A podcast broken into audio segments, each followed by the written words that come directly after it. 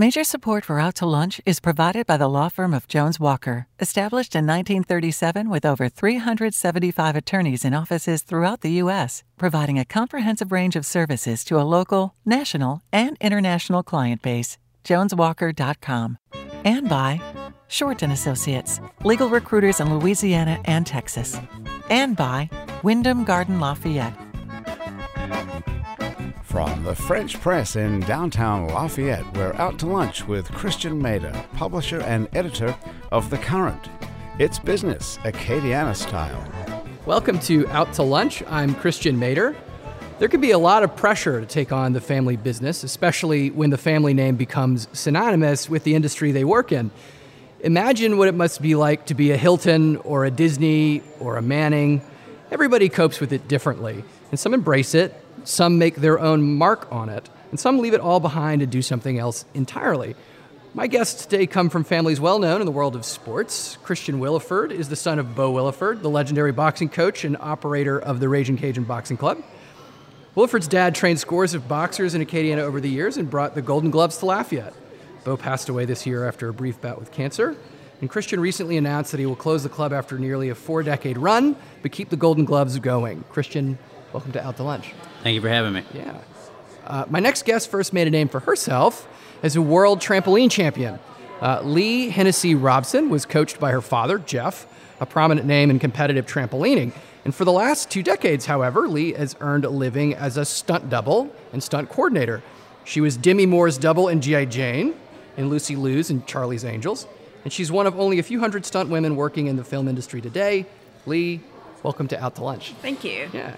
So, Christian, I, would really like to know a little bit more about the role that the boxing club played in your life. You trained there yourself, right? I did, yes. Um, quite a unique uh, experience growing up with my father. Uh, great man, touched uh, a lot of people's lives and, and, helped change a lot of people's lives. And so that was probably the biggest thing that I took away over the years um, growing up there, seeing how even when you didn't think there was a way that you could help somebody, he would find a way. Um, and and you, boxing was his vehicle. The gym was just his vehicle to get to people and help them. That was really what uh, what his calling was in life. Whether he realized it or not, uh, as a young man, that was his calling. And so, um, the discipline of seeing how tough it was, how much energy he put into it. Um, the experiences that I had with professional boxers as well as amateurs, and then competing myself, there was no doubt that it takes an immense amount of discipline to be successful in the sport. So there's a lot of that that day day in and day out is a part of my life. To just you know being disciplined and being able to hold myself accountable for my own actions. So I imagine so you you um, you have your own company now, right? Yes, sir. Um, so so how is that translated into the way that you operate your business? Um, taking care of people. More, more than anything, uh, we really strive to create an environment for our employees that not only do they want to come to work and do the work, but they're happy to come to do the work and be a part of the company. Uh, we do a number of different things. We have a free gym membership for anybody after 30 days. We do a um, we have a community PTO program. They can volunteer in the community to earn paid days off, even if they just work one day a month the goal there is for them to find their place, that they find joy and fulfillment in giving back to the community in hopes that it can make a greater impact than just them trying to earn those paid days off. Uh, and we, we really work to get to know who they are and what's going on in their life as much as they will let us so that anywhere that we can help them, uh, we're able to. We have a program called Always Pursuing Excellence where we give them the opportunity to meet with a manager each month, talk about what's going on in their lives, and try to help connect them, if necessary, to uh, give them guidance and connect them to resources that we may know about that they do not, that can help them in different areas of their life. So, so I should clarify that you're, I didn't mention the name of your company. It's Apex Commercial Cleaning, right? Correct. That's Apex right, right. stands for always providing excellence. So our employee program to help them uh, grow uh, and, and fulfill their dreams and goals in their life is the Always Pursuing Excellence program. That's great. Um, so, Leigh, you know, going from trampolines to stunts makes a lot of sense to me, but I'm still curious how you made that leap, and I, there, there's no pun intended on that. But um, I mean, how did you do it? I mean, you were in uh, you know in competitive trampolining, and then you make the move over. I mean, tumbling and all that makes sense, but it's it's not the same industry. No, it's not the same industry. And I have my degree is I got a college degree, and I did not intend to ever work in the film business. It just sort of I stumbled into it. Also, no pun intended. uh, that I um, my first I have a master's degree in communication, and my first job out of graduate school was working on Capitol Hill, and I worked for a member of Congress and Congressman Jimmy Hayes, who was uh, representing the Lafayette area at the time. um, and um, I just wasn't cut out for sitting down for long hours working. I still needed to be active, and I had this crazy. Um, uh, I had visited California, and I was ready for a change in life. And I wanted to be somewhere where I could have a physically active career of some sort and so I sold everything I owned. I bought a jalopy old car for 500 bucks, and I drove all the way across the country uh, without the without the consent of my parents and my family or friends. They thought I was nuts. Yeah. But after a short while of being in Los Angeles, I started to meet people, and I started to train again, trampolining.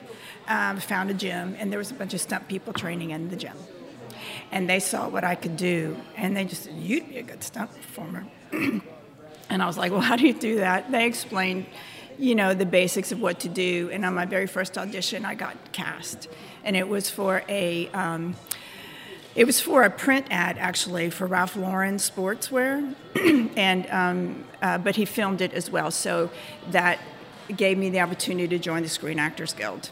So I joined the Screen Actors Guild, and I just started sort of feeling my way around until um, until I was a bona fide stunt woman and didn't have to do part-time jobs anymore and things like that. You know, the starving actor story that y'all heard. So eventually, it's it started to pay off. So I stuck with it. I enjoy it. That was the thing. So something I'm really curious about is, is I mean, are you paid based on how risky a stunt is? Like if I say, oh well, we got a building and you got to jump ten stories out that's going to be this many dollars. But if it's 20 stories, you know, you, you, you tack on an extra premium per story. I mean, what? How, how do they actually? Is there a risk component yes, in terms of how you're compensated? There is. Yeah. There is. There's a basic daily rate that all actors get, and then it goes up from there. Yeah. So for actors, it's the more important their role is, they get paid more. For some people, the bigger risk they take, they'll get paid more. So, um, so that's how it works. But yeah, there's a base pay. So if I walked on the set and they never got to my scene, I still get paid for that day. Yeah.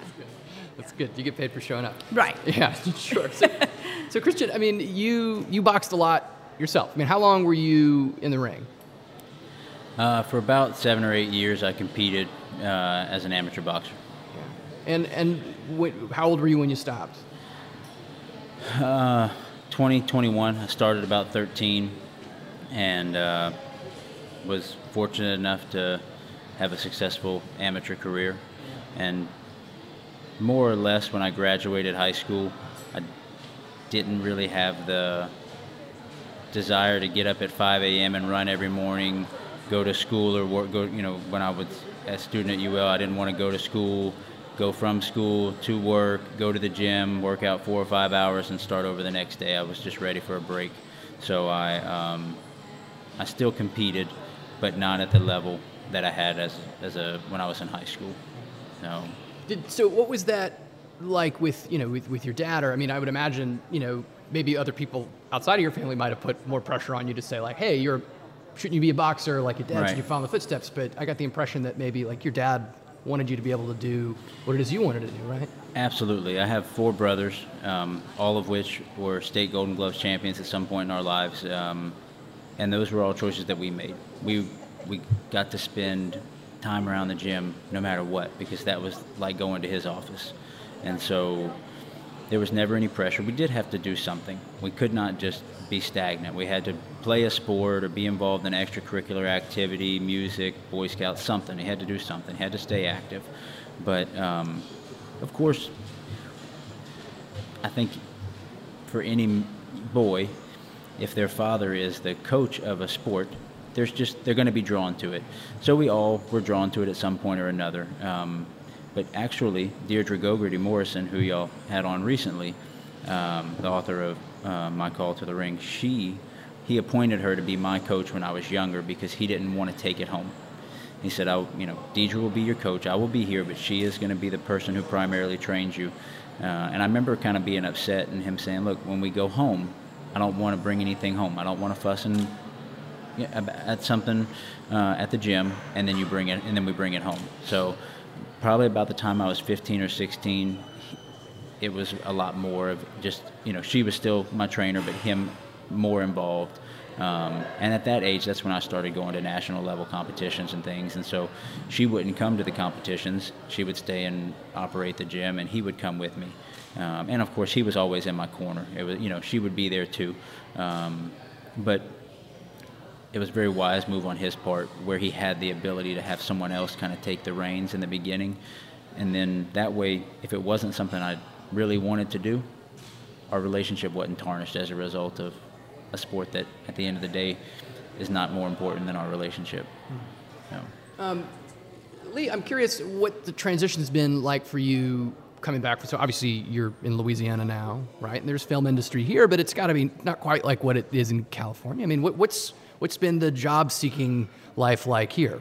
I beg to differ. Okay, um, good. Uh, I, I work more here than I did in. I mean, I had reached a peak in, in LA. Yeah. Um, uh, and um, it started as the film industry is a little rough on women. So the older we get, the less op- opportunities there are, and even before we get older, the less opportunities there are. But um, when I moved here, uh, it was a smaller talent pool that worked to my advantage, and I worked.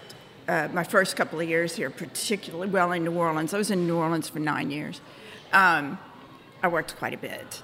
And uh, since I moved to Lafayette, um, I haven't worked quite as much because I'm a little further away from the action.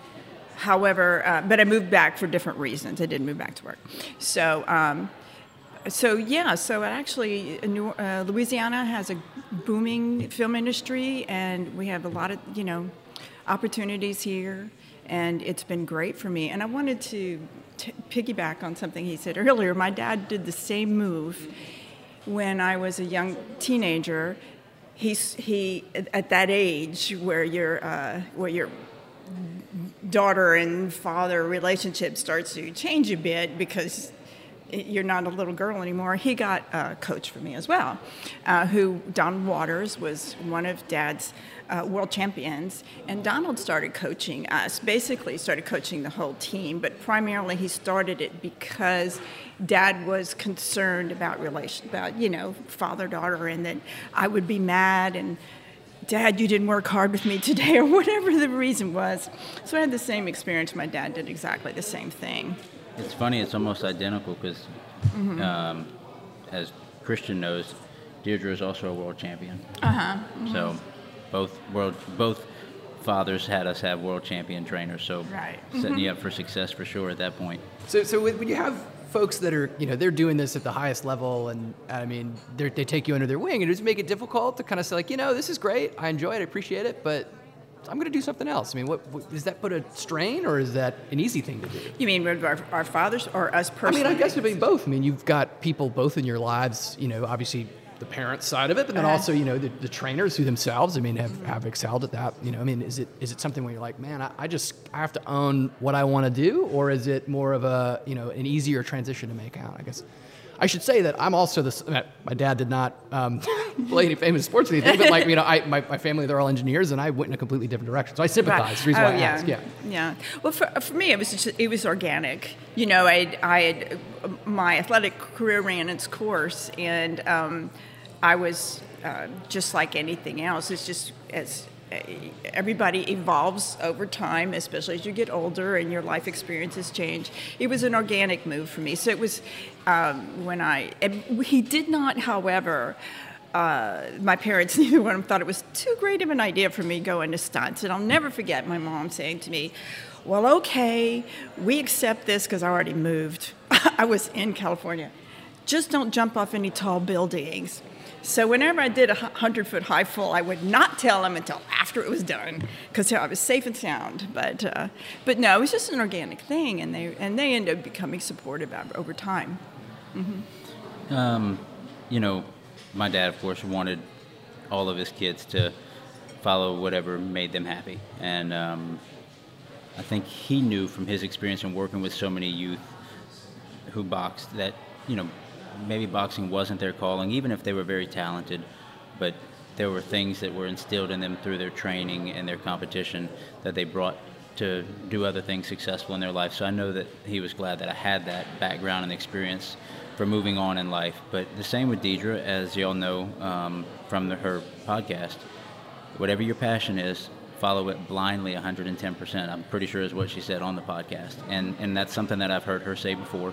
And my dad was pretty much the same way. And, you know, for me, as a kid, I thought boxing was my passion. But as I got older and I really was more mature, I realized that my passion really wasn't boxing as much as it was family, and and my and always had a great relationship with my dad, and so for me, boxing meant I got to travel places with him. I got to hang out with him all the time. I got to hear all the stories of all the different experiences he had in life, and I got to meet a lot of cool people along the way. So, um, you know, it, it was quite for me and all of my four brothers. We had quite a unique upbringing uh, in comparison to the average kid. Can you talk to us a little bit about the decision to, to, to close the, the club? Absolutely. So, um, when he was diagnosed, we asked him, "What do you want to do with the gym?" You know, through treatment and all these things, and he had had a, a confidential conversation with me prior to his diagnosis to let me know he was planning on closing the gym. The it had just been struggling for years. Uh, I say years for a while at that point and at his age, he was just kind of ready to call it quits. He was 72, and he started boxing at six years old. So, you know, 66 years of his life was boxing. Um, even when he didn't box in between retiring as a professional and working in the oil field, that's how he got down here. And then starting to manage people, he still was involved in some way or another. Um, it was something he very much loved, but it wasn't something that I loved, and he had in the same way. And what I realized after he passed was that I really didn't want. I, it was hard for me to see it go away because he had asked us keep the gym open until October when the Olympic qualifiers are in Ohio. We had some athletes competing. He said if they win, keep it open until December for the trials, and if they win there and they're on the Olympic team, maybe it'll draw up enough traction and momentum around the gym that it'll start to do better. Um, unfortunately, the athletes that we had compete in Ohio did not uh, move on uh, in the tournament. Uh, they didn't win, so they didn't progress, um, and so we made the decision at that point that uh, we would close the gym at the end of November based on his wishes. But it was very important to him that the Louisiana Golden Gloves stay intact. He told me himself uh, on more than one occasion that that was more important to him for me to keep going than the gym.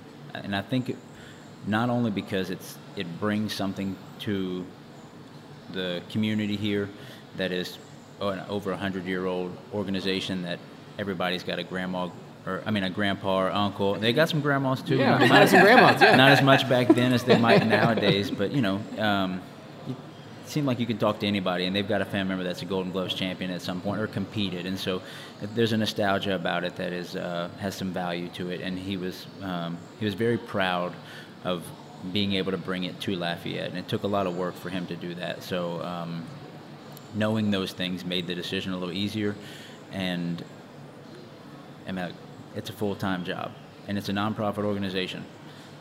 No pay. Not that that was a, deterrent for me, uh, but it did grow my appreciation for him and what he did because if he didn't have professional boxers or he wasn't promoting or matchmaking or show, then there wasn't money that you know there were good years, but for the most part, all the money went back to the gym. And he would take, he would drive 23 hours one way with one fighter across the country to bring him to a tournament. I mean, he was just hopelessly devoted to it. You're listening to Out to Lunch. I'm Christian Mader. I'm talking with former boxer Christian Williford and stuntwoman Leigh Hennessy Robson. We'll be right back after a brief break.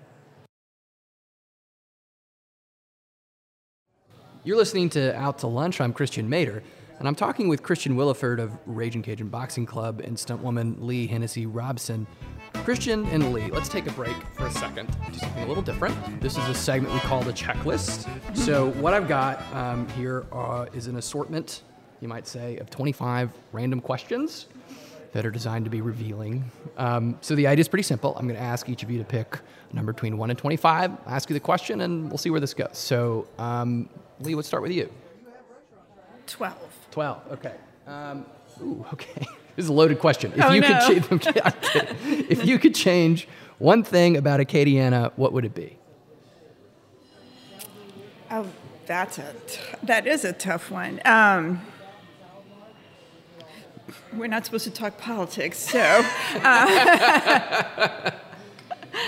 You can talk politics. I do that for a living. Oh. I'm apprehensive. Yeah, I don't blame it. Yeah. Well, I I would.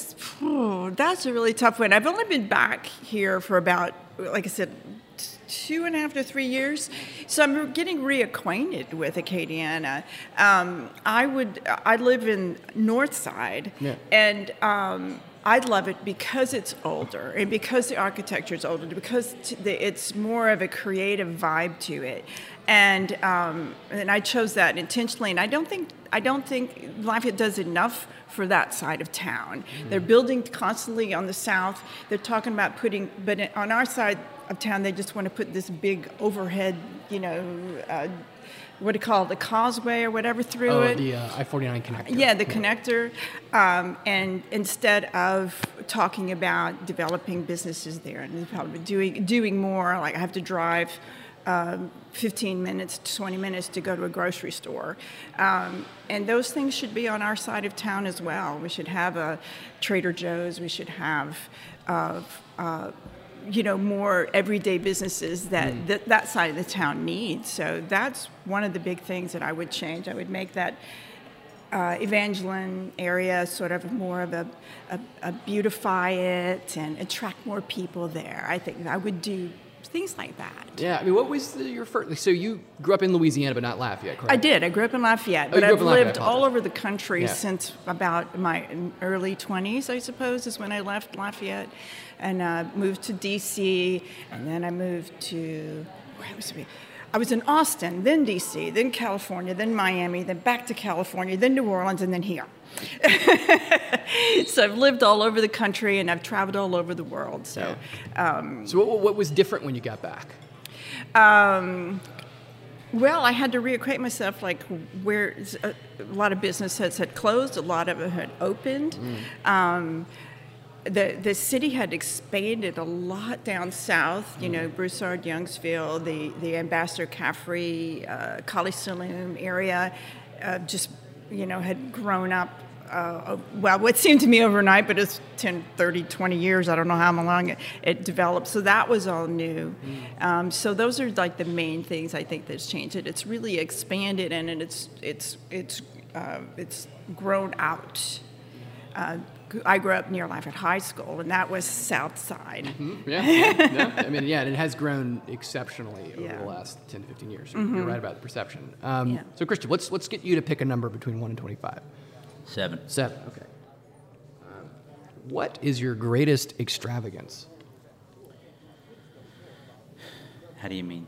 I, I guess, um, what's something you indulge yourself with?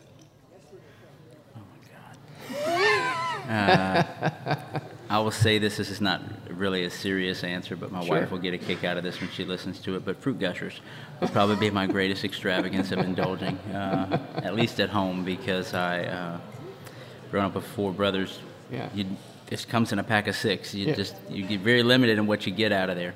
Um, I would say, uh, I, I'm really family. I know it sounds probably not the right answer for the type of question, but uh, just the way that we were raised growing up, uh, family was always very important. And I was very fortunate, not just for my father and the person that he was and what I was able to learn from him, and uh, not just from what he told me, but by his example, but also my mother, who is a definitely uh, should become a saint uh, with raising five boys. And our house was full of people.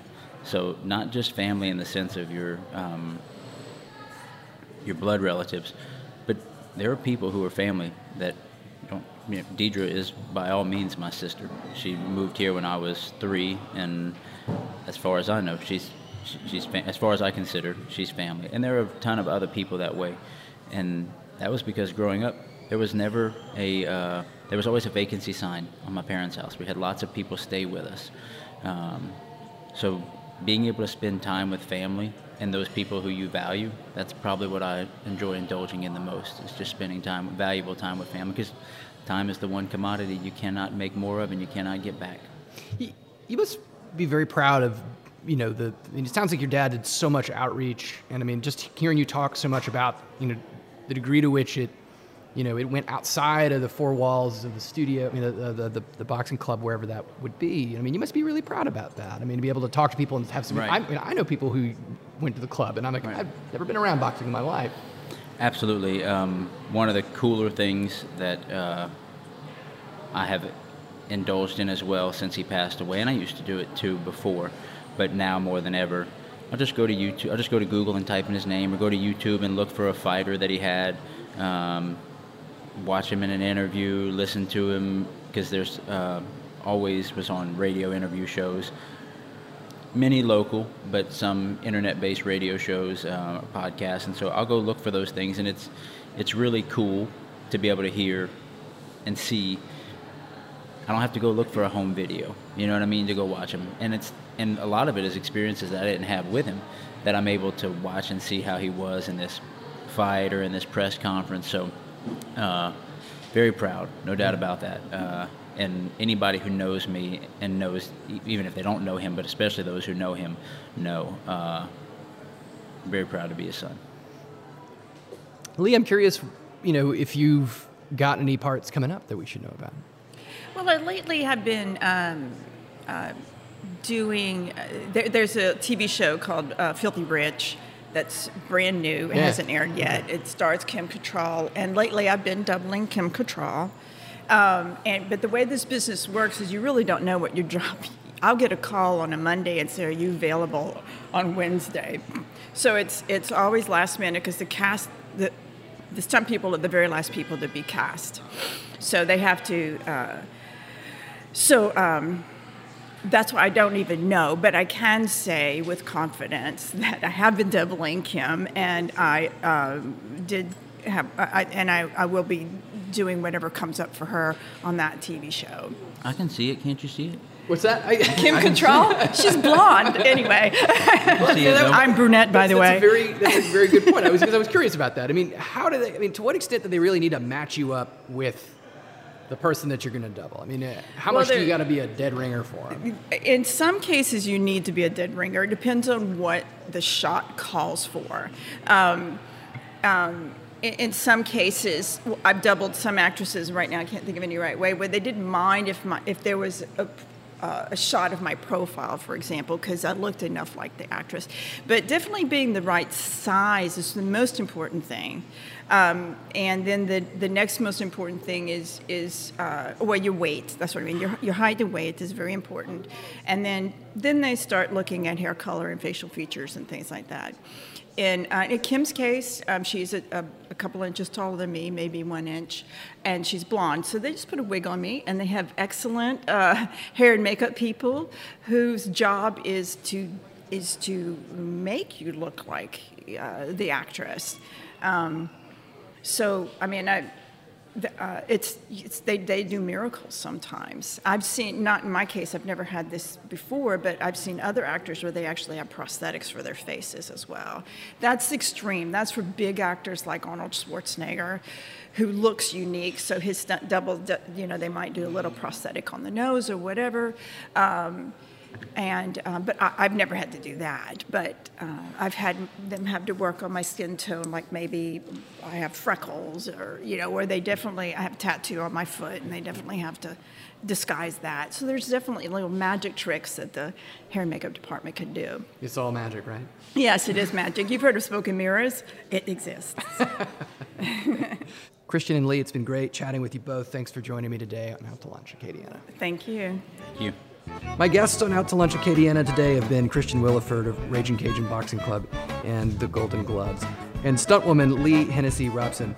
We edited this show to fit into the time slot here on KRVS, and you can hear our unedited conversation and find out more about Christian and Leigh by listening to the Out to Lunch Acadiana podcast. And you can find and subscribe to the Out to Lunch Acadiana podcast anywhere you get your podcasts and on our website, it's. If you want to know what we look like, you can find photos from this show on itsacadiana.com and on our Out to Lunch Acadiana social media.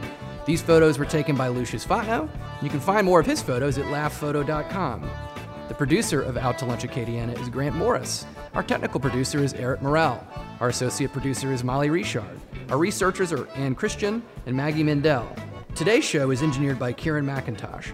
Out to Lunch Acadiana is a production of INO Broadcasting for itsacadiana.com and KRVS 88.7 FM. I'm Christian Mader, editor of The Current, Lafayette's community owned nonprofit newsroom. Thanks for joining me. For more great stories and conversation, check out thecurrentla.com and sign up for our weekly newsletter. I'll see you here again next week around the lunch table for more business Acadiana style and out to lunch Acadiana. Bye bye. Out to Lunch Acadiana is recorded live over lunch at the French Press in downtown Lafayette. Since 2009, the French Press has been serving Cajun brunch and providing custom catering for uniquely personalized events. The French Press is open seven days a week till 2 p.m. with dishes like Cajun Eggs Benedict and Sweet Baby Breesus. The Out to Acadiana theme music, Encore Monsieur Nice Guy, is written by Mitchell Foreman and performed by Mitchell Foreman and Andre Michaud. Major support for Out to Lunch is provided by the law firm of Jones Walker, established in 1937 with over 375 attorneys in offices throughout the U.S., providing a comprehensive range of services to a local, national, and international client base. JonesWalker.com. And by Shorten Associates, legal recruiters in Louisiana and Texas. Support for Out to Lunch Acadiana comes from the Wyndham Garden Lafayette, located off Pinhook near Kaliste Saloom. Wyndham Garden Lafayette is a pet and family friendly hotel with reception space for large and intimate events, free parking, free Wi Fi, and a free shuttle within three miles that includes the airport and downtown restaurants.